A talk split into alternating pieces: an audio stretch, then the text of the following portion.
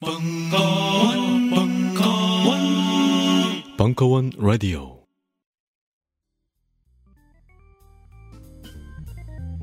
오늘 받자마자 한 봉 희석해서 애인 주고 한 봉 희석해서 제가 마셨는데 반 정도 마셨더니 속에서 불길이 올라오더라고요. 저는 눈 치유 목적으로 구입했습니다. 보름간 시음한 결과 눈이 상당히 좋아진 듯합니다. 몸 안에 정화 작용이 일어난다는 느낌 그리고 자율신경계가 강화된다는 느낌을 받습니다. 숙취가 없어졌습니다. 그리고 아침마다 화장실 사용 시간이 훨씬 짧아졌습니다. 한 방에 쏙이라는 느낌? 이상은 평산네이처 아로니아진에 대한 딴지일보 회원분들의 후기였습니다. 평산 네이처 아로니아 진 40% 특별 할인 오직 딴지 마켓에서만 독점으로 진행됩니다. 딴지 마켓에서 가장 많이 팔린 초대박 히트 상품 최강의 가성비 나노 금 칫솔이 초강력 효능의 플라즈마 치약과 함께 돌아왔습니다. 그냥 치약이 아닙니다. 시린이와 잇몸 질환에 탁월한 효능이 있는 나노 플라즈마 치약을 이번에도 역시 오직 딴지 마켓에서만 은하계 최저가로 판매합니다. 그냥 은하계 최저가가 아닙니다. 판매가 대비 무려 75% 할인된 초특급 가격대로 상품. 거기다 무료 배송까지. 으아! 마치 야동과도 같은 충격적 가격 노출을 딴지마켓에서 지금 바로 확인하세요.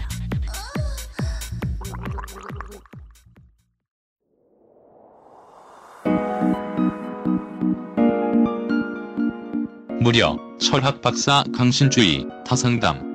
10회 특집 AS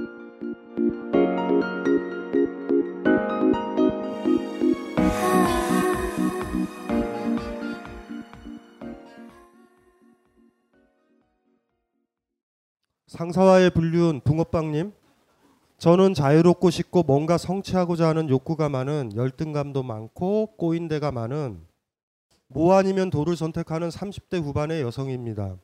한 남자의 아내, 한 아이의 엄마, 그리고 같은 직장에 다니고 있는 상사와 2년 넘게 연애를 하고 있는 직장인입니다. 네, 저는 바람을 피우고 있는 주부입니다. 물론 상사는 가정이 있는 사람이고요. 저와 상사 두 사람 다 남들 보기에 모범생 스타일에 주변으로부터 FM이라는 평을 듣고 있습니다. 어느 날 회식 가기 전 상사로부터 회식 끝나고 얘기 좀 하자는 말에 별 생각 없이 응하게 됐습니다. 둘만 남았을 때 자기를 어떻게 생각하냐는 질문에 예의상 괜찮으시다고 한마디 한 것이 오해가 됐는지 노래방에 끌려가듯 들어가서 브루스 비슷하게 춤을 추게 됐고요. 불편해하며 나오려니까 호감이 있는데 표현이 서툴러서 그렇다 미안하다 문제를 삼아도 본인은 달게 징계를 받겠다는 사과를 받은 일을 계기로 메신저나 전화로 대화하는 일이 많아졌고 그 상사에게 조금씩 마음을 열게 됐습니다.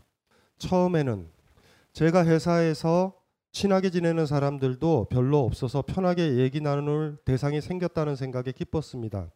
왠지 모르게 편하게 느껴져 남편에게도 하지 못한 과거 남자 이야기, 아프고 힘들었던 이야기도 서로 나누게 됐습니다. 그러다 개인적으로 식사도 하게 되고 여러 번 만나게 되면서 고민이 많았습니다.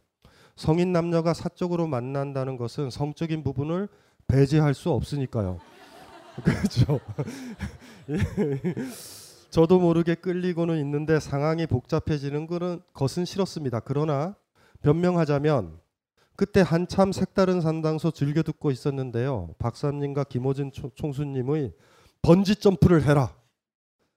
음, 저희가 그랬죠. 웬만하면 번지 점프를 하라고. 제 나름대로 해석해서 결정했습니다. 나는 나쁜 년이다. 내 바닥이 어디인지 알아내리라. 내가 책임지고 감당하면 되지 뭐 하고 마음 가는 대로 행동했습니다. 그런데 문제는 제 행동에 당당하고 싶은데 좋아하는 사람을 남들 몰래 만나는 것도 싫고 남편이나 아이한테 떳떳하지 못한 마음에 힘이 듭니다. 좀 건너뛰고요. 남편과의 사이에는 큰 문제는 없습니다. 남편의 가부장적인 성격이나 저를 어린애 대하듯 퇴근 시간 챙기고 퇴근이 늦어지면 계속 전화해야 되는 것. 그러면서 본인은 새벽까지 술을 마시고 들어오는 것, 것 등등 짜증나고 답답하기는 하지만 못 참을 정도는 아닙니다. 남편과는 아이 얘기나 돈 얘기, 일 얘기가 주 대화 소재이고요. 제가 애정 표현도 하지 않고 남편의 가벼운 스킨십도 거절해 발생한 말다툼에서 더 이상 사랑하지 않는다는 제 말에 다른 남자 생겼냐라는 남, 남편 질문에 진짜 어이없다라고 넘긴 뒤로는 저에게 많이 서운해하면서도 1년 반 가까이 오누이처럼 지내고 있습니다. 오누이처럼 지낸다. 이거 참 참 애잔 애잔하죠. 예. 제가 직접 바람 피우는 상황을 남편에게 공개하고 문제를 일으킬 일은 아닌 것 같고요. 상사는 지금 현재 상태를 유지하기 바라고 있습니다. 평소 주변 사람들과 고민을 나누거나 하지 않고 뭔가 궁금한 게 있어도 누군가에게 도움을 요청하기보다는 혼자 찾아보고 해결하는 편이라서 비슷한 고민을 2년 넘게 하고 있지만 마음에 드는 해결책을 찾지 못해 도움 요청합니다. 제가 잘못 생각하고 있거나 놓치고 있는 부분이 어떤 것인지 알고 싶습니다. 어, 이거 친절하세요. 마지막 멘트가 감사합니다. 그래서 예. 그 남자분이 좋으세요. 자기 감정은 자기가 지키는 거예요. 좋으면 좋은 거예요. 그러니까 이제 복잡한 상황에 이런 거죠.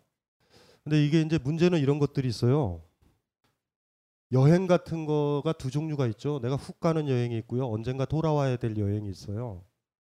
그러니까 어떤 거냐면요. 제가 얘기하는 건 지금 현재 살고 있는 남편과의 관계, 오누이처럼 지내고 있는 그 남편과의 이런 관계들을 중심에 있고 거기에 없었던 부족한 지점을 상사와 같이 누리는 관계일 수 있어요.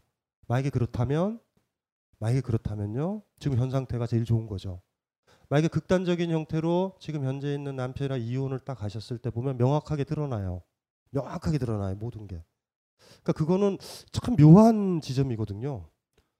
그리고 이런 거죠. 분명히 이제 스스로 생각을 해보셔야 되는데 대답하셨잖아요. 그분이 좋다고.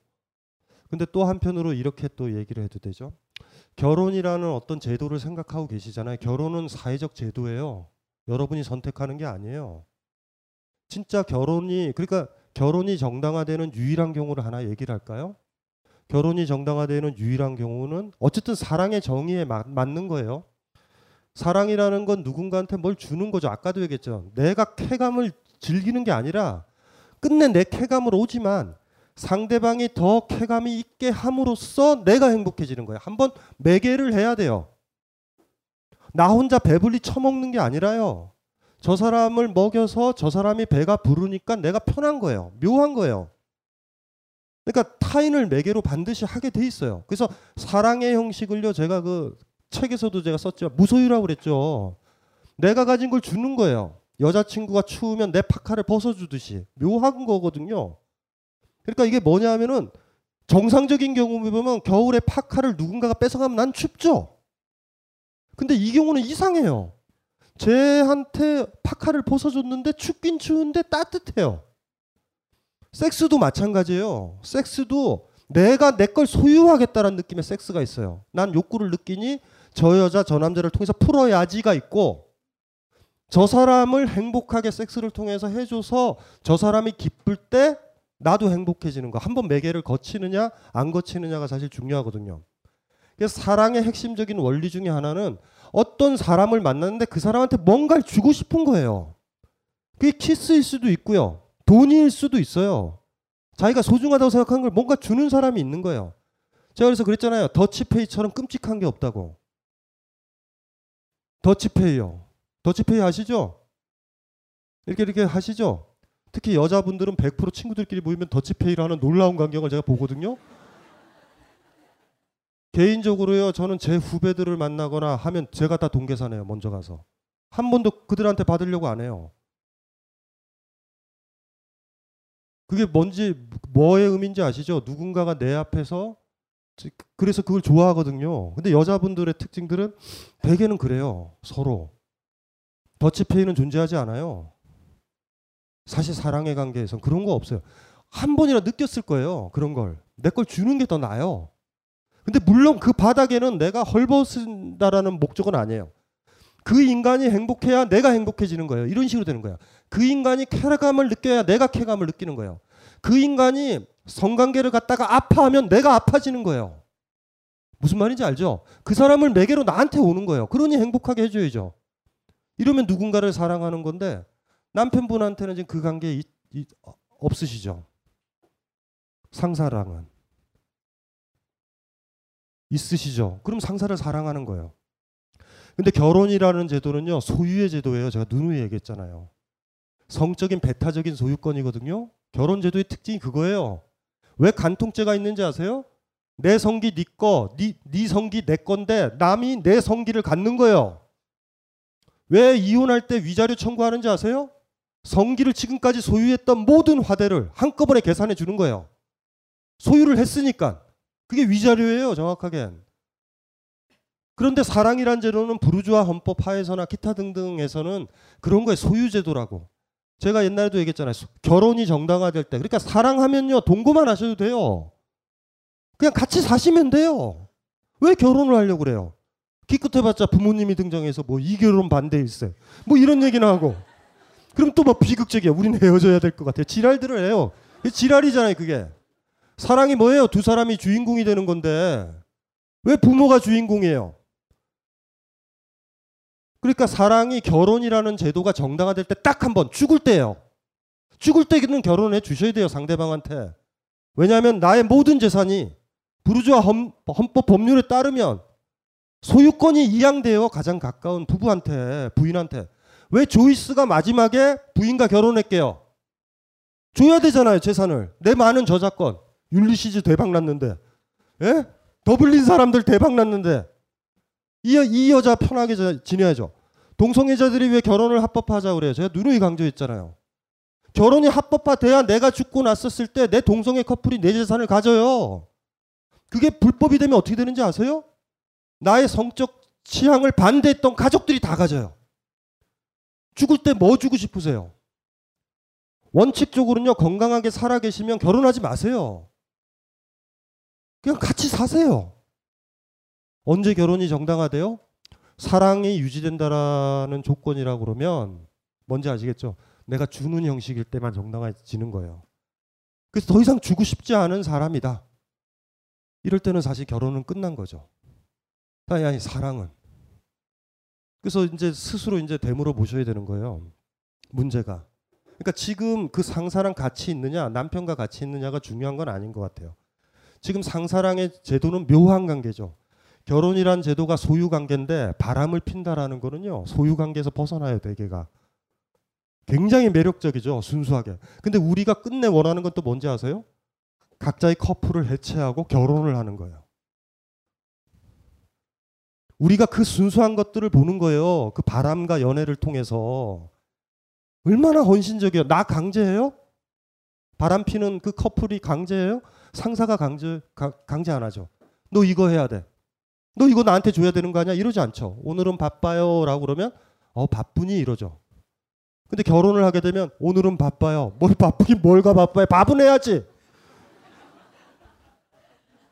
소유권을 주장하는 거예요. 서로의 관계가. 그래서 많은 분인들이, 그쵸. 유하 감독도 그랬잖아요. 결혼은 미친 짓이라고. 전제는 붙죠. 사랑하는 사람한테. 왜 사랑이 매력적이었어요? 나를 주인으로 만들었잖아. 그쵸. 주인으로 만들었잖아요. 그리고 사랑의 내적 동력 중에 하나가 아주 기묘한 거예요. 어떤 사람을 행복하게 해주려는 감정이에요. 물론 전제는 뭐예요? 그 사람이 행복해야 내가 행복한 거예요. 그래서 제가 얘기했잖아요. 두 사람이 주인공이 되는 경험이 사랑이라고. 내 인생에서 나를 주인공으로 만들어준 남자는 저 남자밖에 없어요. 그러니까 사랑의 최고의 저주가 뭔지 아시죠? 막 다툴 때, 애인끼리 다툴 때 상대방이 한마디예요. 조용히 해! 옆집 사람이 듣잖아. 옆집 사람이 주인인가요? 진짜 사랑하는 사람들의 커플의 전쟁은요. 아나 무인이어야 돼요. 카페에서 막, 막 뭐가 날라다녀야 돼요. 막 뭐가 뭔지 알죠? 조용히 해. 집에 가서 얘기하자. 뭔지 아시겠죠? 이럴 때 직감하시면 되죠. 사랑은 아닌 거예요. 그리고 사랑이라고 그래도 감당 못하는 두 커플이 사랑하는 거예요. 주변 눈치 보는데 어떻게 주인공이 돼요? 그래서 이런 거죠. 철학자의 눈에서 보는 거예요. 현실이 아니라 철학자의 눈에서 사랑하는 사람이 계신 거예요. 그쵸? 근데 문제는 포인트를 결혼제도에 묶일 거냐 안 묶일 거냐. 난 결혼제도에 있다 이런 거잖아요. 지금 문제는 사실 그거거든요. 사랑은 하고 계시는데. 그건 이제 현실의 문제예요. 어떤 게 더 편할 것인가라는 거에 문제에 직면하신 거예요. 그건 이제 그 상황 속에서 본인이 결정을 해야 되죠. 근데 이런 거는 아니죠. 소유 형식이 아닌 형식이어야 돼요. 지금은 그게 유지가 되고 계셔서 예쁜 거예요, 나름. 나름 예쁘게 지금 가시는 거예요. 근데 이거를 이제 어떻게 현실화할까? 이거는 이제 고민을 해보셔야 되죠. 차라리 이런 식의 각오면 돼요. 두 사람이 상사분이랑 둘 다 서로 각자의 가정에서 이혼을 하고요. 결혼하지 마세요. 그러면 하기는 될 거예요. 어쩌면 두 분을 만약에 하신다면 그러니까 그렇게 해서 헤어진 헤어지죠. 각자 커플에서 헤어진다 그래도 두 사람은 서로를 소유함은 아니에요. 그거를 유지하실 수 있을까? 반면 다시 또 하는 거예요. 구조적 문제예요. 결혼이란 제도가 강제하고 있는 소유권이요. 결혼이란 제도가 강조하고 있는 두 커플이요, 두 사람이 주인공이 안 되게 하는 힘이 있죠. 가족들, 시어머니들, 시댁 식구들, 주변의 시선들, 아이, 아이가 심지어 주인으로 등장하기도 해요. 오만 가지 일들이 벌어져요. 그러니까 결혼이라는 제도가 사랑을 유지하는 사람들한테 상당히 힘든 제도예요. 그래서 그거에 대해서 조금 고민을 좀 하시고요. 나머지 문제는 보는 거죠. 나머지 문제는 보는 거죠. 더 같이 같이 있고 싶으세요? 그분이랑? 음, 그냥 좀 일상적인 걸 같이 나누고 싶다는 생각 그런 생각 들고요. 그리고 혹시라도 이혼을 하더라도 다시 결혼을 하거나 그러고 싶진 않거든요. 그러니까 이게 어떻게 어떻게 들어온 거죠. 크게 보면 한 인간으로 보면 아무 문제가 없으세요. 남편은 사랑하지 않고요. 사랑하는 관계는 아니고요. 온누이 같은 관계고 한 남자를 사랑하시는 거예요. 본인은 그걸 가지고 누가 저주할 건 없어요. 전혀. 문제는 그런 감정들이 우리의 현실 조건에선 상당히 많은 압박들을 받으실 거예요. 그런데 제가 하나 이거 약속드리는 거는 제가 감정을 물어봤잖아요. 사랑하는 것 같다라고 그러면 이겨내요. 이겨내실 거예요. 그거는 말씀드릴 수 있어요. 그거 하나는. 어떻게 변화를 좀 두실래요? 어떻게 하실 거예요? 생각은? 지금 당장 뭐 어떤 변화를 일으키거나 그러지는 못할 것 같고요. 네, 그러니까 중간에 계속 제가 힘들어요. 제 자신을 많이 힘들게 해요. 죄책감은 갖지 마세요. 죄책감 갖는 거 아니에요. 자기 감정에 대해서 죄책감 가지면 여러분들은요 못 살아요. 살 가치도 없어요. 감정, 자기 감정을 지키는 사람이 주인이고요. 자기 감정을 타인의 시선 때문에 부정하면 노예죠. 우리가 예를 들면 일할 때, 직장 상사 만날 때, 우울할 때, 우울한 감정 눌러야 되죠. 그런데 최소한 사랑하는 관계에 있어서는 자기 감정을 누른다라는 건 진, 진짜로 위험한 거예요. 삶을 부정해야 돼요, 전체적으로. 욕을 먹어도 돼요. 주원 글자를 달아도 돼요. 하지만 내 감정은 부정하면 안 되죠. 그러니까 지금 그, 그 상황에 지금 딱 들어와, 들어와 계시는 거예요. 이제 그거를 보세요. 죄책감은 갖지 마세요. 죄책감은. 죄책감 갖는 거 아니에요. 죄책감을 안 가지셔야 돼요. 아까 이제 저한테 얘기를 했었을 때, 음, 뭐 잘못 생각한 게 있냐, 어떻게 그 뭐더라, 아예 이렇게요. 근데 문제는 제 행동에 당당하고 싶은데 좋아하는 사람을 남들 몰래 만나는 것도 싫고, 남들 몰래요? 아니 정확하게는 여기서 느낌 이상한데요. 사랑에 빠지면요 남을 의식하지 않고 만나는 거와 몰래 만나는 건 좀 달라요. 이것도 좀 점검을 해보셔야 돼요. 몰래냐 아니냐는 타인의 시선이 들어와 있잖아요. 근데 어떤 어떤 사랑에 빠진 커플들의 전형적인 물론 지금처럼 복잡한 상황이 아닌 그런 커플들한테 있어서 몰래라는 의식은 없어요. 몰래라는 의식은. 물론 이제 그 부모님의 관련이 돼서 몰래라는 그런 표현들은 나올 수 있지만 그러니까 여기에서도 당당하게 만나고 싶다라는 거는 뭐냐면요. 커플티 입는 거랑 같은 거예요. 소유를 얘기할 때. 신혼여행 가면은 두 남녀가 커플티 입죠. 아, 지금 지랄들을 해요, 보면은. 구, 군복을 입고 다녀요, 군복을. 이 남자는 내 거다, 이 여자는 내 거다라고 데리고 다녔을 때 그 모습을 보면요. 지금 좋다고들 있지만 굉장히 위험해요. 어떻게 그걸 입혀요? 나와 다른 옷을 입혀야지. 생각이 있으면. 나와 다른 사람인데. 둘이서 합의해서 커플티를 입고 다녀요? 그 제주도나 이런 데 신혼여행지 가보면 커플티 입고 다니죠. 여러분들도 커플티 입었던 분 빨리 손 들어봐요. 커플티. 저기 입었다. 행복하셨어요, 그래? 예? 예, 좋았죠. 자랑하는 거니까. 우리 결혼했다. 나 이 여자 있다. 이 남자 있다. 이런 거예요. 내 소유물을 자랑할 때 쓰는 방법이에요, 정확하게. 이 여자한테 이 커플티가 스타일이 안 맞아요. 커플티가 스타일이 맞겠어요? 핵이라 된 건데. 그 여자가 제일 멋있게 보이는 옷을 입혀야죠. 무슨 말인지 알죠? 그 여자는 나한테 그 옷을 입히고. 그렇게 가는 커플들 너무 좋아요. 근데 신혼여행, 신혼부부들의 특징들이 보면 다 있죠. 소유 관계의 강력한 자랑. 그러니까 알아요. 여자도 없었고 남자도 없었던 그들이 남편과 아내라는 확실한 소유물들이 있는 걸 자랑하고 싶죠. 자랑하고 싶어요. 한때 유치한 마음에서. 근데 잘못 생각한 거예요. 거기서부터 조금씩 조금씩 문제가 있는지도 몰라요. 소속, 연대, 유대가 되고 온누이가 되고요. 가족이 돼 버려요. 너와 나는 가족이야. 사랑하는 사이는 아니에요. 이게 조금씩 조금씩 그 제도 속에서 이루어지거든요. 그것도 조심을 좀 하시고요. 그리고 이분이 또 얘기가 남편이나 아이한테 떳떳하지 못한 마음에 힘이 듭니다. 연기를 하실 거예요. 그래서 연기 아이한테 그러니까 이게 문제가 이제 나중에 그걸로 찾아오는 거죠. 어떻게 할 것인가. 왜냐하면 솔직해져야 되니까. 지금은 그거를 미리 머릿속에 지금 생각을 하고 계시는 거 언젠가 말하실 건가요? 나머지 가족들한테? 네. 해야 되겠죠. 그 지금이든 1년 뒤든. 그거는요. 이혼을 선언하는 게 아니에요. 그래도 아이라든가 마지막 인간에 대한 애정은 정직함이거든요. 연기하는 겉모습을 그 사람한테 보여주면서 헤어지는 건 아니에요. 어쨌든.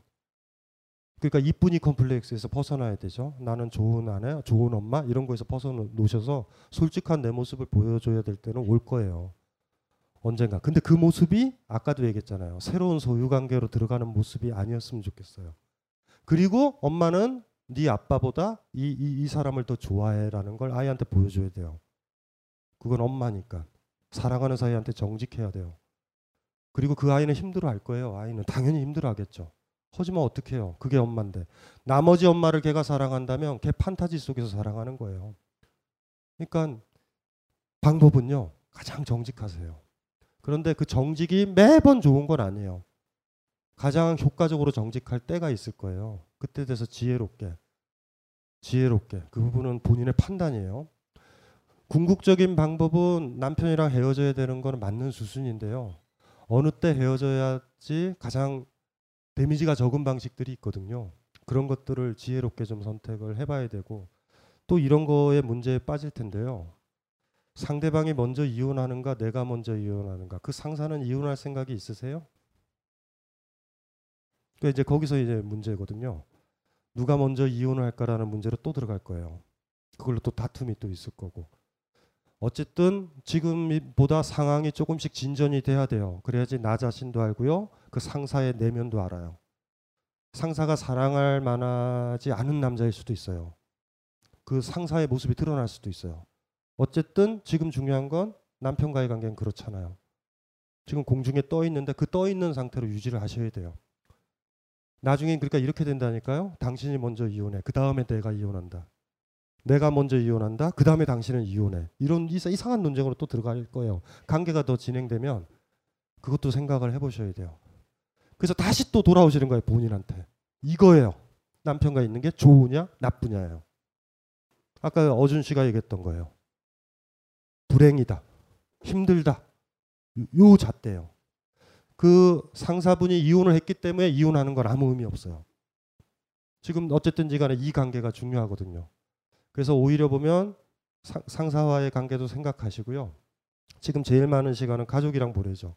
거기서의 관계를 생각을 해보셨으면 좋겠어요. 많이 남편과의 관계를 음, 거기서 집중하시고요. 그거 거기에서 집중하셔야 될 것 같아요. 잘못된 건 없어요. 어떤 어떤 감정이 들 때 잘못된 거 없어요. 사람은요. 그거 부정하시면 안 돼요. 절대 부정하시면 안 돼요. 여러분은 그냥 감정이에요. 감정. 이혼하실 수 있겠어요? 남편이랑? 할 수 있을 것 같아요. 할 수 있는 거와요. 하는 거는 달라요. 의외로. 산에 오를 수 있다라는 거와요. 올라가는 건 달라요. 의외로. 왜냐하면 제가 왜 이런 이런 걱정을 하냐면요. 인생은 이런 것 같아요. 자기 삶을 살 때 자기가 먼저 나대면 다 힘들죠. 그러니까 퍼즐이 다 재편된 다음에 그 빈자리에 나만 쏙 들어가면 제일 편하잖아요. 근데 자기 삶을 당당하게 살면은요. 여러분 혼자는 작은 퍼즐이거든요. 여러분이 자기 위치를 변화시켜서 다 바꿔. 내가 움직인 대로. 이혼은 그런 거예요. 뭔지 아시죠? 아이한테, 남편한테, 새로 지금 만나고 있는 상사한테, 가족한테 다 바꿔. 그리고 흔들리시면 안 돼요. 다른 사람들이 다 바뀔 때까지 흔들리시면 안 돼요. 이게 굉장히 힘든 과정이거든요. 그러니까 보통 우린 뭘 선택하죠? 딴 사람들이 퍼즐을 이렇게 재배치하면 빈 공간 하나 남죠. 거기에 쏙 들어가는 쪽을 선택한다고. 근데 어준 씨가 이혼이 힘들다라고 한 얘기가 별게 아니에요. 이혼을 하면요 본인만 딱 퍼즐이 하나가 바뀌는 거예요 위치가. 그러면 사람들이 다른 퍼즐들은 안 움직이려고 그래요. 무슨 말인지 알죠? 아이도 그럴 거예요. 엄마, 엄마는 날 사랑하지 않는 거야? 막, 막 이렇게 들어오고 막 오만 막 시어머니, 친정 어머니 난리가 나요. 근데 그걸 다 버팅겨야 돼요. 다 재편하게. 굉장히 힘, 힘든 작업일 수도 있어요. 길고. 그리고 그렇게 쿨하게 정리되거나 이러지도 않고요. 왜냐하면 극단적인 그런 결별의 경우에 사람들의 바닥이 다 드러나요. 나의 모습도, 남편의 모습도, 모조리 다, 다, 다 드러나요. 그것도 다 감당해야 되고요. 그래서 할 수 있다와 한다라는 게 다르죠. 그래서 김호준 씨랑 상담할 때 그런 거죠. 어떤 결단의 순간에 할까 말까 그럴 때 하는 게 좋아요. 왜냐하면 후회할 거거든요. 안 하면. 선택은 항상 그런 식으로 와요. 우리한테 선택지는요. 현재 보수적이고 살아가는 사람 있죠. 이거를 없애야 돼. 그쵸? 이걸 벗어나야 돼. 이혼도 하나의 예겠죠. 이혼이 떠올랐으면 이혼을 하셔야 돼요. 결론은 없어요, 사실은. 무슨 말인지 아시겠죠? 항상 선택은 그래요. 하지마, 너 위험해, 힘들어. 어, 자기가 자기가 다니, 다니는 회사 그만둘 때도 똑같이 오죠. 똑같이 와요, 그런 식으로. 그런데 해야 돼요, 그러면 그 생각이 들면 선택의 여지는 없어요. 왜 안 하는지 아시죠? 그 뛰어내리는 게 무서워서. 평생 자기 삶은요 변화가 없을 거예요. 그러니까 이게 양자택일은 아니에요. 한 방향으로 가되 속도 조절의 문제인 거예요. 언제 뛰어내릴까? 그래서 어준 씨랑 그 우리가 이제 방송 말고요 사적으로도 얘기해줘. 뛰어내려야 된다. 할 수 있다라고 백날 떠드는 거와 하는 거는 달라요. 뛰어내리는 거라. 그래서 그걸 잘 생각을 해보시면 되고요. 감당해야 될 건 그거예요. 음, 본인이 변해서 주변이 모조리 다 내 퍼즐에 맞게 변할 수 있을 때까지 견디셔야 돼요. 그 결정을 하시면. 그럼 사람들이 막 옮겨가면서 욕해요. 너 왜 이렇게 힘들게 해? 왜 이렇게 유별나게 그렇게 굴어? 이런 얘기서부터 오만 친절을 가장한 얘기도 많이 나와요. 너 그렇게 다니면 힘들다? 이런 얘기도 나와요. 그걸 다 견디셔야 돼요. 그리고 시간이 지나서 진짜 힘들어요. 그러니까 무슨 무슨 말인지 알죠? 세계 퍼즐들이 세계나 구조나 경제 구조나 이거에 맞춰서 변할 때 빈자리에 내가 쏙 들어가는 건 편하잖아. 우린 그렇게 사는데 익숙해져 있죠. 대학 갈 때도 그랬고 이렇게 살았잖아요. 그런데 이혼을 딱 결정했었을 때는 다 반대한다고요. 어준 씨가 했던 유명한 말들 있잖아요. 제가 강조했던 결혼은 혼자서 하는 게 아닌데 이혼은 혼자 한다고. 이혼은 다 반대예요. 여러분 친구 누구. 물론 반대 안 하는 사람이 제가 알기로 두 사람이 있어요. 저랑 김호준. 우리는 우리는 웬만하면 다 이혼하자. 뭐 이렇게 얘기하는데 그래서 저는 이렇게 또 덧붙이죠. 이혼하듯이 좀 결혼하라고. 자기가 결혼해야 돼요 하더라도. 근데 떠밀려서 하거나 이러잖아요. 더 멋있지 않아요? 이혼하듯이 결혼하라. 멋있죠, 멋있죠. 예, 멋있는 말이에요. 다이어트, 피부 미용, 변비 해소, 두피 관리. 이 밖에도 많은 효능이 있지만 짧은 광고에서 탄산수의 모든 효능을 일일이 다 열거하기는 어렵습니다. 결국 탄산수 제조기의 품질과 가격입니다. 주식회사 사이들은 한국식약청에 정식 인증된 탄산수 제조기 소다 스파클 정품을 오직 딴지 마켓에서만 충격적 최저가로 판매합니다. 강력한 성능, 압도적 최저가의 소다 스파클이 딴지스를 후원합니다.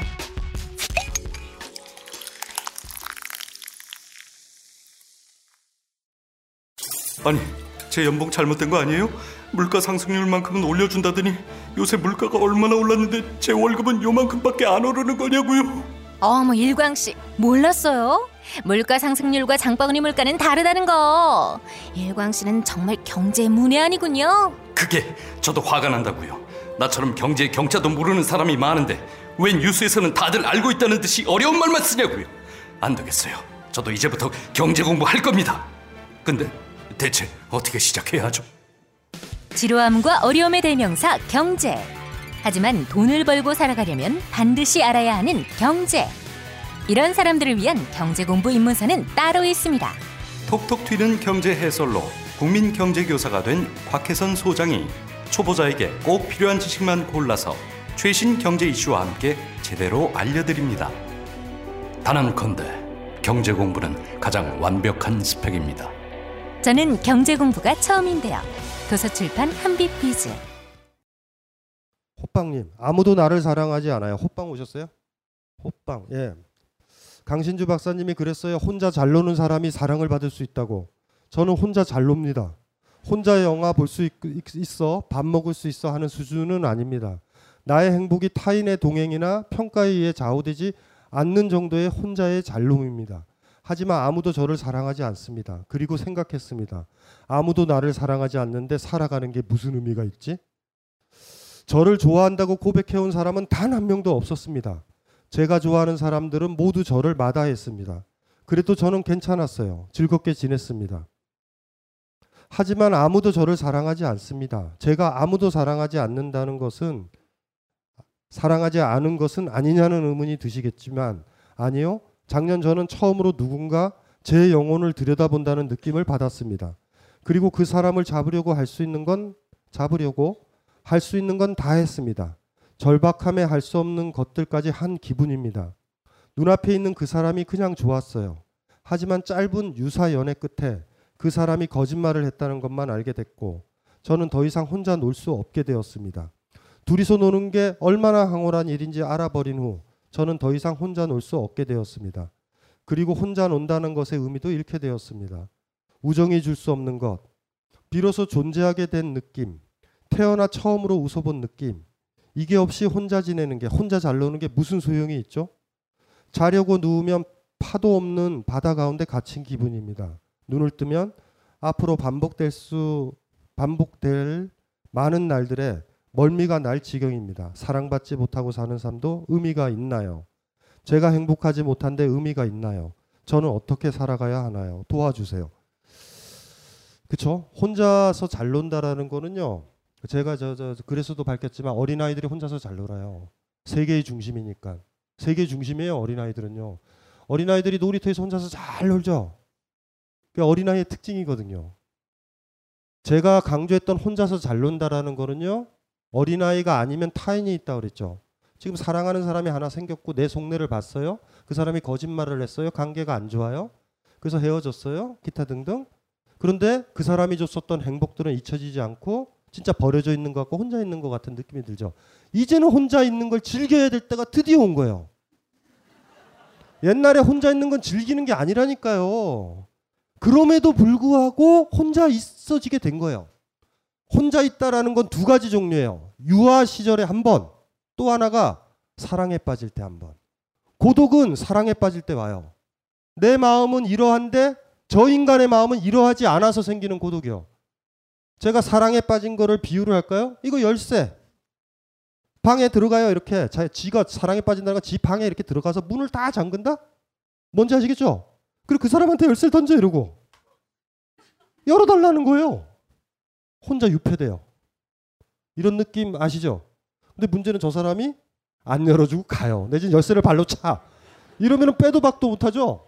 그러니까 지혜로운 사람은 쪽문을 만들어놔요. 그래서 음, 안 열어주네? 나가야지. 보통 이러는데 뭔지 아시겠죠? 그러니까 사랑에 빠진다라는 거는요. 문 안에 들어가서 안에서 열쇠를 잠그고요. 그 열쇠를 상대방한테 이렇게 던지는 거예요. 진짜 제대로 사랑하는 사람은 퇴로도 없어요. 그 사람 아니면 못 열어요, 이걸. 이렇게 아주 강렬하게 모든 걸 베팅해서 사랑하는 사람은 그닥 많지 않아요. 대개는 쪽문을 열어놔요. 추하지만 기어 나갈 수 있는 문. 뭔지 알죠? 사랑에 빠지면 고독해져요. 사랑에 빠지면 혼자 있다라는 느낌이 들어요. 당연하죠. 그래서 그 사람을 사랑하는 거 아닌가요? 나의 혼자 있음을 구원해 준다고요, 그 사람은. 이제는 이제 진짜로 예전에 혼자 논 거는요, 그냥 혼자 노신 거예요, 그냥. 꼬맹이처럼. 꼬맹이도 혼자 잘 놀아요? 친구 있어도 잘 놀고요. 친구 없어도 잘 놀고요. 모래 가지고도 잘 놀고요. 혼자서 중얼중얼거리죠? 요런 것만 있으면 놀아요. 아, 시죠 음, 못, 못 보셨어요? 음, 파파파파파파파파파. 음, 엄마가 한 대 때리죠. 퍽! 그럼 좀 울다가 조금 있다 다시, 음. 옛날에 놀았던 건 그런 거예요. 이제는 진짜 혼자라고. 이제 혼자 있어요. 누군가 나를 꺼내줘야 된다고. 근데 지금 후유증은요, 그 남자는 떠난 거예요. 열쇠를 차고. 쪽문 있으세요? 쪽문 있게 들어가신 거냐고. 쪽문 있으시죠? 쪽문 있으니 여기로 오신 네, 거예요. 네 맞아요. 있죠? 네. 조금 있다가 다른 남자를 또 만날 거예요. 요번에도 그런데 네. 제가 안 그래도 그런 말씀 이런 대답을 드릴 줄 알고 제가 왜 뽑혔는지 이제는 이제는 다다 아. 간파당한 철학자예요. 이제는 그래서 이제는 예. 전화를 받고 그래서 다른 사람들이 안 하겠다 그래서 제가 뽑힌 거냐고 다시 물어봤어요. 예. 그런데 그 분량 때문에 제가 구체적으로 쓰지는 못했지만 제가 정말 여쭤보고 싶은 건 그래서 걔가 가고 나서 저도 아 이제부터 내가 혼자 놀게 되는 게 정말 혼자 잘 놀고 이제 진짜 나도 누군가를 좋아할 수 있는 준비를 하는 과정이 되겠구나 음. 이렇게 생각을 했는데 근데 보통 산다는 게 잘 바뀌지 않잖아요. 세상 어, 뭐가요? 보통 사람이 사는 게 크게 변하지 않는 것 같았어요. 제가 봤, 봤을 때는. 그 그런데 막 그런 이제 진짜 별론데 잘 풀리는 애들은 계속 잘 풀리면서 행복하게 살듯이 저는 거기서 강조를 한 것처럼 아무도 저를 좋다고 하지 않고 제가 좋아하는 사람은 저를 안 좋아하는데 이렇게 아무도 저한테 제가 혼자 잘 놀아도 그게 인생의 묘미예요. 내가 좋아하면 그 사람이 나를 좋아하지 않아요. 요게 인생의 묘미예요. 그리고 내가 좋아하지 않은데 저 사람은 날 좋아한다? 그게 또 인생의 묘미예요. 그래서 타자라는 거고 타인이라는 거예요. 나와 다르다. 그래서 그때 어른이 된다라고 그랬잖아요. 내가 좋아해 주면 저분도 나를 좋아해 준다? 어린애예요. 그런 일 없어요. 그러니까 때때로는요. 내가 그 사람 좋아하는 마음도 아프게 내가 잘라내야 된다고. 왜냐하면 이 사람이 행복해져야 되잖아요. 나를 통해서 이 사람이 행복해져야 이 사람의 행복이 나한테 피드백돼서 와서 내가 행복해지는 게 사랑이잖아. 근데 내가 이 사람 앞에 가면 이 사람은 인생이 우울해져요. 무슨 말인지 알죠? 그럼 나는 불행해지는 거예요. 그러니까 이거는 어쩔 수 없는 게임인 거죠. 그리고 지금 지금 지금 나이가 어떻게 되세요? 저 스물여섯 살. 그러니까 지금 인생은 별로 바뀔 게 없다 이런 얘기는 하시면 안 돼요. 굉장히 많은 일이 생겨서 확확 변해요. 그리고 그 남자 있죠? 그렇게 헤어진 그 남자는 좋은 거예요. 사랑의 감정이 뭔지를 가르쳐 준 건데 첫 남자다. 두 번째 남자, 세 번째 남자, 네 번째 남자, 열한 번째 남자를 기다리세요. 이제 길고 멀고 먼 장정이 시작된 거예요. 아시겠죠? 계속 혼자 많이 갇혀 있을 거예요. 계속 혼자 많이. 기용도 시인이 옛날에 그랬다. 사랑을 잃고 나는 쓴다고. 예, 그, 그 시에서도. 괜찮아요. 이제는 진짜, 이제는 방 안에서요. 음악 들으세요. 잘 들릴 거야. 잘 들리죠? 그래요, 이제 어른. 되게 네. 고맙긴 해요 걔한테 근데 세상 정말 이렇게 아무도 영원히 죽을 때까지 저를 좋아하지 않으면 저는 뭘 믿고 살아야죠? 아 약간 이게 그 지금 마음의 평화가 필요한데 진짜 무서운 거 가르쳐 드릴까요? 본인은 더럽게 싫어하는데 어떤 남자가 좋아하는 거 못 겪어봤죠? 네 못 겪어봤죠? 그거 겪어보면요 또 다른 의미에서 혼자 있고 싶어요. 지금 오바 오바하지 마세요. 그런 일 또 생긴다? 지금은 이제 본인은 본인 중심 아직도 좀 이렇게 젊으세요. 어린애 같은 데가 있어서 그런 생각을 하는데 진짜 무서운 건 스토커 같은 남자가 등장했을 때 알아요. 뭐 얘기할 수도 없어요. 당신 마음은 아는데요. 전 당신이 싫어요. 라고 얘기하는데도 계속 그 이렇게 들이대는 남자가 나중에 생겨요. 네, 그런 일도 그거라도 생기- 생겼으면 좋겠어. 아, 그러니까 이런 이런 그러니까 안 생겨봐서 그렇다니까요. 네. 생기면 굉장히 힘들고요. 머리 깎고 싶어요. 아예 비구니가 되면 얘가 덤비지 않을 것 같다. 그러니까 지금 저 좋은 행복한 고민이고 하나의 단계예요. 사랑에 빠질 때 하나의 단계. 그러니까 참 재밌지 않아요? 혼자 꼬맹이처럼 혼자서 잘 노는 꼬맹이가 어느 날 누군가의 사랑을 받으려 하니 그 상대방이 나를 내 마음 같지 않을 때 고독이 찾아오고요. 이 고독함을 즐, 즐겨야 되는 거예요. 아니 안 즐기면 힘들어요. 그래서 즐기는 거예요. 이제 그 상태로 조금씩 조금씩 나 자신을 알아가죠. 좋은 남자가 아니 본인이 좋아할 남자가 나타날 거고 그 남자한테 또 열쇠를 던졌는데 또 발로 찰 수 있어요. 조금 더 기다려봐요. 간혹 가다가 그 열쇠를 잡고 열어주는 사람이 와요. 물론 열어줬을 때 쪽문으로 도망가는 여자도 있어요. 아 미묘한 거예요. 그냥 내가 좋아하는 남자로 있었으면 되는데 나한테 들이대면 싫어할 수도 있어요. 그러니까 앞으로 어떤 상태가 올지도 몰라요. 상황에 그때마다 인생은 변할 거예요. 그러니까 걱정하지 마세요. 언제 헤어졌어요, 근데? 작년에. 작년에? 네. 네. 아 예, 좋다. 이럴 때가 제일 좋았어요. 야, 이럴 때가 어, 한 40대 중반 넘어가면 예, 이거 너무 좋 너무 좋아요. 예. 거짓말도 하고 그렇죠 남자가 그렇죠 열이다라는 거거든요 일종의. 40대 만나는 40대쯤에 여자들을 만나잖아요. 거짓말도 안 해요. 노골적이에요. 좀 문학이 없어요. 문학이 없어. 문학이 사라졌어. 싫어요 나는. 이래 원하는 게 섹스인가요? 뭐 이런 얘기하고. 조금 이따 나이 들면. 아 옛날이 좋았어요 옛날에 얘가 내 손토, 손가락을 톡톡 치는 이유는 나 나와 키스를 하고 싶음인가 뭐 이런 설렘이 있었을 때가 있거든요. 이제 나중에 되면 막 노골적이죠. 우리 오늘 잘래요? 뭐 이렇게 얘기하면 상대방은 그러죠. 어, 오늘은 피곤해요. 잘래요? 뭐 이런 남들이 들으면 아무 일도 아닌 이게 40대의 성숙함인데 그거 좋으세요? 별로예요? 그러니까 지금 즐기세요 그러면. 네. 이런 의문 가져보신 적 있나요? 왜 숫자 0은 아무것도 아닌 것을 의미할까? 왜 고대 여신들은 다 사라지고 하느님은 아버지로만 불리는 걸까? 도서출판 글과 생각이 펴낸 그들만의 역사 히즈 스토리가 인류 문화를 5천 년간 지배하면서 왜곡했던 것들이 저자 닉 테일러의 명쾌하고 유쾌한 문장을 통해 적나라하게 드러납니다. 인류의 반쪽만이 세상의 중심이 되어 나머지 반쪽을 주눅들게 했던 불균형의 역사. 도서출판 글과 생각의 히즈스토리가 이제 나머지 반쪽에 대해 이야기합니다. 우리가 진리라고 믿어왔던 것들이 정말 진리일까? 성추행 후 집착 참가 알, 알루 얄루님 오셨나요? 얄루님 어디 있어요? 예. 저는 어릴 적 다섯 살 때 아이러니하게도 동네 언니에게 성폭행을 겪었습니다. 어, 이분은 여자 여성분이거든요. 알루님은 저를 자신의 집으로 데려간 언니는 아이의 호기심으로 저의 생식기 부분에 그 언니는 어릴 적 가지고 놀던 장난감들을 집어넣었고 그때의 느낌은 아직도 생생합니다. 베란다에 누워서 차가운 바닥의 감촉과 생전 처음 그곳에 오, 그곳에 자극이 오는 이상한 느낌. 원피스가 말려, 말려져 올라가 있었고 창문 밖으로는 부모님이 하시는 가게가 보였습니다.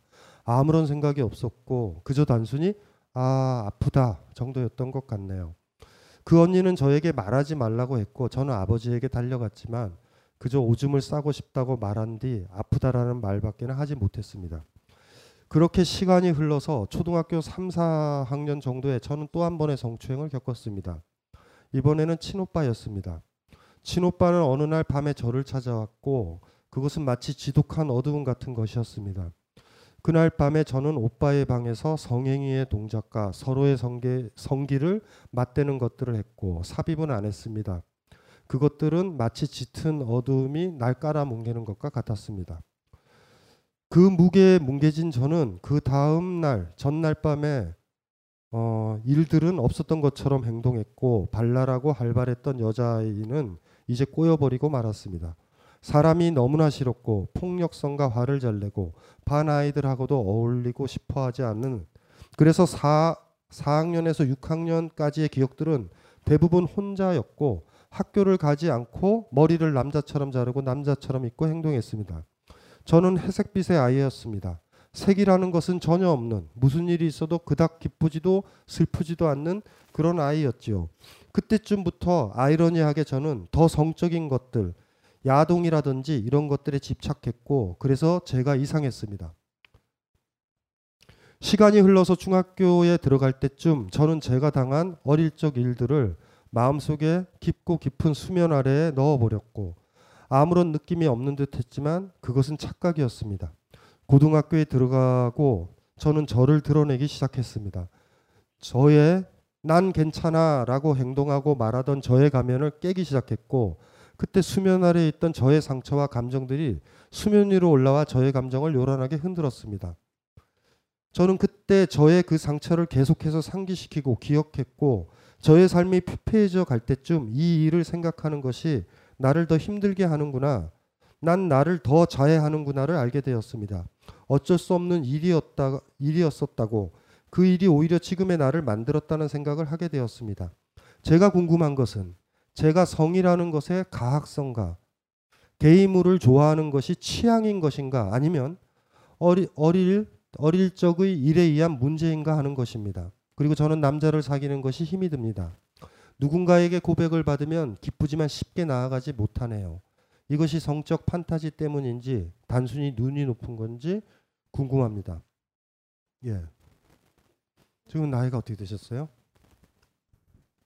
어 고3이요. 고3. 그 이게 참 이게 힘들죠. 그렇죠? 어떤 사람들은요. 참 좋은 조건에서 살아요. 어떤 사람들은요. 평화로운 시기에 태어나고요. 어떤 사람은 전쟁통에서 태어나요. 우리가 결정하지 않아. 대개가. 무슨 말인지 알죠? 우리가 결정을 할 때쯤 결정을 하려면 더 어른이 돼야 되거든요. 매사에. 어떤 사람은요. 전쟁에 대해서 그냥 절망하고 좌절하고 흐름에 맡기기도 하고요. 어떤 사람은 전쟁과 싸우기도 해요. 그러니까 우리 얄루님이죠. 네, 얄루님 지금 고3이에요. 많은 일들이 있었던 거고 많은 부분들이 자기 뜻대로 이루어지는 일들은 아니에요. 그리고 다른 부분에서 어떤 어떤 경향이 나올 때 그 경향이 나오는 건 맞아요. 사실은 한편으로 보면은 많은 폭력적인 것들을 겪었지만 다행스러운 건 강력하게 폭력적인 건 아니었었던 것 같다라는 거고요. 거기서 일정 정도 얄루님도 성적인 어떤 새로운 신기한 어떤 느낌, 약간의 약간의 약간의 자극, 흥분 같은 것들이 있으셨던 거는 같아요. 그러니까 다행스러운 건 그런 우리 상담들이 있었죠. 막 동네 막 이런 사람들한테 강간당하고 막 이런 사건이요. 이런 사건들 정도의 강한 강도는 아닌 게 좀 다행이다라는 생각이 들어요. 미성숙한 꼬맹이들이요 성적인 걸 흉내내기 위해서 자기보다 약한 여자의 여자 동생 같은 경우를 건드린 경험이 있을 거고 어린 시절에 그 경험을 여자분들이라면 조금씩은 가지고 있을 거예요. 분명히 가지고 있어요. 일정 정도 가지고 있을 거예요. 자, 문제는 뭐냐면 아까 얘기했던 거랑 비슷해요. 크게 돌아보면 지금까지 인생을 보면 이 회색빛 색채가 본인은 크다고 생각할 거예요. 그렇죠, 그렇죠, 크죠. 나중에 10년 지나서 행복할 것 같아요? 네, 전 지금도 괜찮거든요. 행복 편해요? 네, 네. 그냥 이제 그냥 궁금했어요. 과연 그런 일들 때문에 그냥 제 취향이나 이런 게 그런 것 건지 왜냐면 저는 제 인생 지금 살고 있는 게 굉장히 행복하거든요. 예, 차라리 그런 일들이 아무 문제 없어요 그러면 아무 문제가 없어요. 지금 행복했던 한 사, 진짜 행복한 사람이고 당당한 사람들은요 과거를 아픔으로 기억할 수 있는 용기가 생기거든요. 거꾸로 지금 비겁하게 살려고 그래도 과거에 안 좋았던 걸 들춰내기도 해요. 난 이렇게 망가져 있어. 아까 얘기했죠. 동존심을 자극할 수 있어요. 근데 지금 보면 얄루님 같은 경우는 어리지만 지금 행복하죠. 그 행복이라는 거에 비춰봤을 때 과거의 모습들은 회색인 거예요. 상관없어요 그러면. 문제는 나중에 문제인데 현재 하루 살고 내일 살고 1년 뒤에 살았을 때 불행해졌을 때 이 불행이 이 회색빛 탓으로 돌리, 돌리지는 마세요. 내가 결정한 거다라고 해야 돼요. 역사는 언제 쓰여져요? 항상 현재에 쓰여지죠. 역사 왜곡은 언제 이루어져요? 현재에 이루어지죠. 역사 왜곡은 아직도 일본이 강해서 역사 역사를 왜곡하는 거예요. 팩트를 가지고 스토리를 짜는 거예요. 내가 어떤 상태냐의 문제. 얄루님은 죽을 때까지 행복하려고 노력해야 돼요. 안 그래서 행복하지 못하게 되면요. 과거의 모든 이 회색빛이 밀려 들어와요. 스스로를 폄하하게 될 거라고. 다른 사람보다 100배 더 노력해야 돼요. 불행하면요. 바로 단호하게 끌어요. 어떤 오빠가 키스하려고 그러면 기분 나쁘면 이 새끼야 이래야 돼요. 내 불행을 단호하게 안 끌으면 예전에 회색빛이요. 얄루님을 잡아먹어. 예. 밀려 올라온다고. 뭔 말인지 알죠? 예. 그러니까 그리고 또 하나가 어떤 과거의 역사에서 성적 취향이 어떤다. 타인의 취향은요 터치하시면 안 돼요. 병적인 거 아니에요. 전혀 아니에요. 괜찮아요. 얄루님 나가자마자 물구나무 쓰고 다녀도 돼요. 상관없어요. 나는 이게 좋아. 상관없어요. 남 시선 의식할 필요 없어요. 내가 그럴 때 가장 좋으면. 동영상 보세요. 안 들키게. 제일 좋은 거 하시면 돼요. 뭔 상관이에요. 아무 문제 없어요.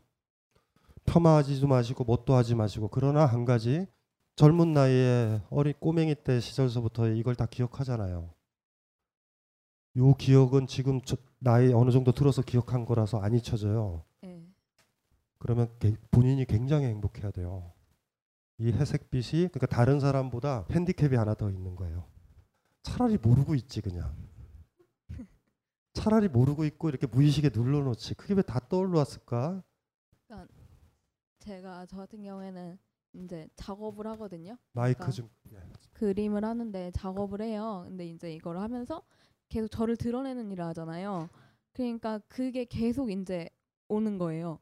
그 있었던 일들이 그러니까 제가 한 작업들이 다 연결돼 있는 거예요. 결국에는 그러니까 기억할 수밖에 없고 예 그런데 약간 느낀 거는 그래도 괜찮다라는 거였거든요. 괜찮아요. 건. 예. 훌륭한 예술가가 된다. 모든 위대한 작가들의 초기 작품은요 유년 시절을 응시하는 데서 찾아져요. 초기 작품은요. 초기 작품들은 왜 그러냐면 글 쓰는 동력이 그거예요. 그걸 찾는 거거든요. 사실 내가 억압시켰던 게 뭔가 그 예전에도 얘기했잖아요. 이야기된 고통은 고통이 아니라고. 그런데 만약에요. 그걸 이야기 안 하고 묘사 안 하고 그림으로 표현 안 하고 음악으로 표현 안 하잖아요. 미쳐요. 그거에 지배돼요, 되게. 아플 때는요 아픔을 직시해야 돼요. 그리고 그걸 묘사해야 하고 묘사해야 돼요. 제가 누누이 얘기했잖아요. 이걸 그리려면 이렇게 거리를 떼어야 되죠. 이렇게 붙어 있으면 안 보이죠. 고통 속에 있으면요 고통에서 못 벗어나요. 그래서 친구를 만나는 거잖아요. 친구에서 내 그 새끼가 바람을 폈대 막 이러면은 남의 얘기 같죠. 객관화가 되면서 편해져요. 그 순간이지만 고통에서 벗어나죠. 그림도 그렇거든요. 예술도 그렇거든요. 그러니까 좋은 작가가 될 수 있을 것 같아요. 그, 괜찮아요, 그거는. 왜냐하면 문학도 그래요. 좋은 작가들은 초기 작품이 처절해요. 대표적인 게 윤대영 작가예요. 은어통신이라든가 이런 거 보셨죠? 유년 시절의 소설들. 아 윤대영 요새 안 보는구나. 다 하루끼만 보죠. 윤대영의 가장 큰 슬픔은 유년작에 대한 응시는 탁월한데요. 유년 시절의 그 성찰에서 못 벗어나요. 그래서 작품이 비슷해요, 다. 하지만 유년 시절의 성찰 때문에 윤대영은 번쩍였던 작품을 내거든요. 그래서 이제 어떻게 되는 건지 아시죠? 상처를 응시하고 묘사하고 드러내는 게 작품이 되는데요. 일차적으로 내 거를 한 사람만이 타인의 작품 속에서 고통도 읽어내요. 그 다음 작가들의 순서는 어떻게 되냐면요. 자기 거를 봤잖아요. 인터뷰하러 다녀- 다녀요. 예를 들면 정신대 할머니를 통해서 이렇게 얘기만 들어도 아파요. 자기 걸 드러냈던 사람이라. 그래서 그 사람들 가지고 작품을 쓸 수 있는 거예요. 그러니까 자기를 드러냈던 사람만이 타인에 표현하는 거에서 그 아픔을 드러내고요. 그, 그 감정의 리얼리티 때문에 작품이 좋아지는 거거든요. 그 초기에는 자기를 이렇게 드러내고요. 두 번째는요, 다른 사람의 고통을 드러낼 수 있는 작품을 쓸 거예요. 그릴 거고. 그러니까 순서는 괜찮아요. 그 정직한 친구예요. 그림을 그리는데 자기의 유년 시절 있죠. 포장하는 게 아니라 드러내는 작품을 쓴다라는 건 우리 얄루님이 잘 살고 있는 거예요. 그러니까 제가 글을 쓴 이유가 그거였거든요. 그러니까 그림을 하다 보니까 이제 절 되는데 저가 그 얘기를 아무에게도 못했어요. 어느 사람한테도. 근데 그 말해준 고통이 고통이 아니다라고 말씀하셨잖아요. 예. 그것 때문에 지금 편하지 않아요? 예. 이게 별 별건 아니에요. 근데 네. 얄루님이 항상 고민해야 될 거 뭔지 알죠? 저주 받은 거예요, 저주. 유년 시절을 누르고 있는 게 편할 수도 있거든요. 근데 그림을 그리다가 그게 드러난 거예요. 예. 불행해지시면 그거에 핑계를 대면서 회색빛으로 사는 거예요. 더 가, 단호하게 사셔야 돼요. 더 불행이면 불행이다라고 얘기하고 앞으로는 무슨 말인지 알죠? 이거랑 반대로 사셔야 돼요. 언니가 내 성기에다 뭘 집어넣는다 그냥 가만히 있었잖아. 이제 그러면 안 되는 거예요. 이제는 아니라고 더 그래야 돼요. 그러면 나는 어린애에 불과하다. 이렇게, 이렇게 생각하시면서 어떤 행복이든 불행이든 당당하셨으면 좋겠어요.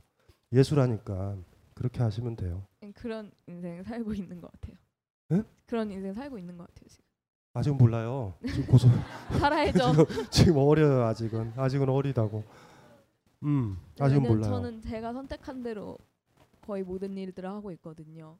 나중에 경제적으로 완전히 독립한 다음에 그 얘기해요. 음. 더 무서운 고통이 다가와요. 그림은 그리고 싶은데 돈이 없고 지금 부모님이 대주시죠 조금 그러니까 아직은 그렇게 속단하지 말아요. 부모님이 사업이 쫄딱 망하면 아주 복잡해져요. 그럼 또 다른 상담해야 돼요. 다른 상담. 근데 어쨌든지 간에 얄론이 괜찮아요. 뭐 이게 뭐의 문제인가 이런 얘기 할 필요 없어요. 예. 마이크 하나 가져갈래요? 아, 그러니까 저한테 질문하는 게 아니라 저 얄루님한테 해주려고요. 고마워요. 피곤했는데. 예. 예. 저는 어, 어렸을 때는 옆집 아저씨였고요. 중학교쯤 들어와서는 동생이었어요. 같은 경험. 그리고 고등학교 들어와서는 동창이었던 남자애였고. 그래서 좀 저는 이런 상담을 받을 때도 없었고 아무한테도 제가 지금 서른 둘이거든요. 그러니까 열 뭐 초등학교 때 한번 주기적이죠. 초등학교 때 한 번, 중학교 때 한 번, 고등학교 때 한번 이렇게 좀 주기적으로 왔어요. 근데 그게 생각보다 힘들어요. 열아홉 때는 절 제일 힘들었고요. 그리고 그러니까 부모님에 대한 원망도 되게 컸어요. 날 지켜주지 못했다는 거에 대한 부모님의 원망도 컸고 그리고 어렸을 때 일은 이제 부모님이 알고 있었음에도 불구하고 묵인했었어요. 아, 거기에 대한 배신감도 되게 컸고 저도 그림했거든요. 만화 그렸거든요. 근데 저는 그 상처를 응시를 못했어요. 제 만화를 그릴 때. 그래서 지금은 만화를 안 그려요. 못 그리고 그런 거는 못할 것 같은데 지금은 저는 그래도 그 전보다 많이 나아지고 또 선생님 덕도 꽤 많아요. 선생님 얘기 많이 듣고 어, 성격 뒤틀린 것도 좀 많이 좋아졌고 어느 정도 여유도 생기고 그래도 힘들어요. 안 그게 막 순간순간 올 때가 있어요. 뭐 그런 소식을 듣는다던가 뭐 아니면 뭐 그런 식의 화면 비슷한 아니 냄새 같은 거라 느끼면 그게 확 올라오거든요. 그래서 그런 게 되게 힘들 거라는 거는 전 진짜 잘 알수 있어서 그런 거를 먼저 느낀 선배로서 근데 괜찮아질 거예요. 저도 그 전보다 괜찮아졌고 지금 제 목표는 이제 전 바리스타 하고 있는데 어, 상담 심리학을 공부를 해서 고등학교, 중학교 애들 상담 심리를 나중에는 40, 50이 되면 그런 게 해주고 싶어요. 내가 못 받았던 것들을 그 사람들한테 받게 해주고 싶어서 지금 이렇게 해주는 것처럼 그래서 그냥 선생님이 말씀하신 것처럼 음, 괜찮아질 것 같아요. 저도 지금 서른 둘인데 어, 나름 행복하고 여유롭게 잘 살고 있거든요. 그래서 근데 고통에는 되게 민감해져요. 버림받은 애들이나 상처받은 사람들을 보면 너무 아프고 진짜 저도 지금 얘기 들으면서 너무 슬퍼서 말씀을 드리는 거거든요. 그래서 힘내라고. 네. 감사합니다. 별로 힘날 거 힘날 것 같지 않은 옛날에 대학교 1학년 때 저 경찰한테 잡혀서 물고문 당할 때가 있었어요. 이게 그런 것들이요, 그런 고통들이요. 그 고통의 깊이가 타인을 이해하고 사랑하는 누구도 누구도 대신할 수 없는 그런 어떤 거. 그래서 막 그 그게 그 권력에 대한 그그 불쾌했던 느낌이 저를 규정해요. 그런 게 없어야 되겠다. 내 후배들은 막 이런 생각들이 있거든요. 그래서 근데 문제는 중요한 건 아까도 얘기했잖아요. 역사는요. 나의 과거는 내 유년 시절은 여러분들의 지금의 한 걸음에서 의미 부여가 된다라는 거예요. 과거 탓 많이 하지 맙시다. 그래서 일정 정도는 프로이트나 락강 이런 사람들을 제가 싫어하는 이유가 그래서 그래요. 못 벗어나거든요. 흉터가 못 지워지듯이. 근데 그건 거짓말이에요. 그러지 않아요. 제가 봤었을 때. 그래서 상처가 있으실 거예요. 특히나 약자들이 여자잖아요. 그러니까 막 꼬맹이 있었을 때부터 뭐 친척들 많으면 얼마나 많은 게 얼마나 많은 폭력들이 그 사이에 있었겠어요. 대신 그거 탓하면 안 돼요. 그, 그거 탓하면 절대 못 벗어나요. 옛날엔 그런 적이 있었었지 이렇게 하세요. 옛날에 유신 독재가 있었었지 이렇게 하듯이. 응? 어, 느낌, 느낌이 갑자기 안 좋다. 싸하고 음, 무기를 탈취해서 파출소를 점거한다. 음, 오늘 스토리 중에 하나요. 네, 통진당이요 무기를 획득해서 파출소를 공격할 거래요. 아, 이 무슨 스토리가 어쨌든 갑자기 그 생각이 물씬 난다. 그래요. 어쨌든 얄루님은 잘 사시고 예 뒤에 분. 이 친구가 이제 앞으로 사랑을 하게 될 거고 이성 예. 친구가 다가올 거라고 생각이 들어요. 예. 그럴 때 이런 과거의 경험이 그 다가오는 거를 방해하는 일이 생길 것 같은데 그때 반대로만 하시면 돼요. 그러니까 저 친구는요 비를 맞았잖아요. 그냥 이제부터는 우산을 던, 던지는 시기예요. 그렇게 다시 아까 얘기했던 거를 반복을 해서 이제 적극적으로 이제 수동적인 자세 포지션은 취하지 말자고. 내가 그곳으로 가서 자빠지는 식으로 하세요. 누가 와서 밀치는 거 말고. 그리고 또 배울 거예요. 또 다른 사람이랑 똑같이 또 배우는 거예요. 아주 처절하게 배워요. 내가 어떤 사람인지, 내가 누군가 사랑하는 사람을 딱 만났다라는 건 내가 누군지 알았을 때예요. 그러니까 내가 나 자신을 모르면 계속 헛발질만 해요. 내 판타지에만 있고 아시잖아요, 그렇죠? 우리 그렇게 되거든요. 그 얄루도 다시 시작하는 거예요. 그림 그리면서 여러분이 겪었었던 그 과정을 겪고요. 이거는요. 서울대 간다고 그래서 빨리 해결되지가 않아요. 박사학위도 안 돼요. 오히려 장애가 될 것 같다. 오히려 이렇게 예술하는 거잖아요. 계속 겪으면서 이제 배우고요. 자세는 앞으로는 그래요. 절대 수동적으로 비 안 맞아요. 앞으로는 나는 우산을 던진다. 거꾸로 하셔야 돼요. 내가 그러니까 적극적으로 더 가세요. 적극적으로. 어떤 남자가 매력적이면 오늘 저랑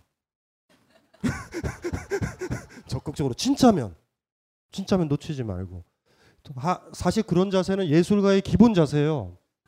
예술가는 그렇게 해야 되는 거 아니에요? 자기 감정에 충실해야 될 의무와 소임을 갖추고 있는 게 예술가 아니에요? 그쵸? 그렇기 때문에 자유를 외칠 수 있잖아요. 그러니까 그냥 꿋꿋하게 그리고 상처가 계신 분은 제가 누누이 강조하지만 상처는 중요한 건 아니에요. 절대 중요한 건 아닌데 여러분 현재 삶에 부정적일 때 상처는 엄청난 저주처럼 여러분들한테 다가올 거예요.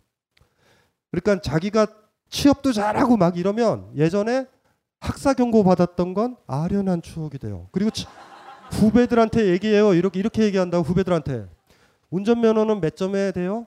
통과가 60점인가요? 70점. 아, 이렇게 복잡하게 하지 마세요. 그냥 에, 이종 이종 이종은 7, 이종이 60점? 60점? 60점이라고 하자고요. 61점 맞는 놈이 나요? 99점이 맞는 놈이 나요? 역시 61점이죠. 어차피 면허증은 받잖아. 그러면서 그런 얘기를 해요. 자기 학점에 대해서. 졸업할 수만 있으면 되는 거 아니야? 학점은? 뭐하러 그때 그렇게 에너지를 적절하게 적절하게 이렇게 얘기하는 여유는 거기서 나오죠. 만약에 계속 뜻하는 대로 취업이 안 되면 안 돼 어떡하지? 다시 편입을 할까? 학점을 따야 되겠다. 이렇게 되는 거예요. 이제 막 말려 들어가요. 여러분들이 과거에 실현당하고 상처 있고 뭐든지 간에 문제는요. 지금 어떻게 하느냐예요. 그럼 굉장히 재밌어져요.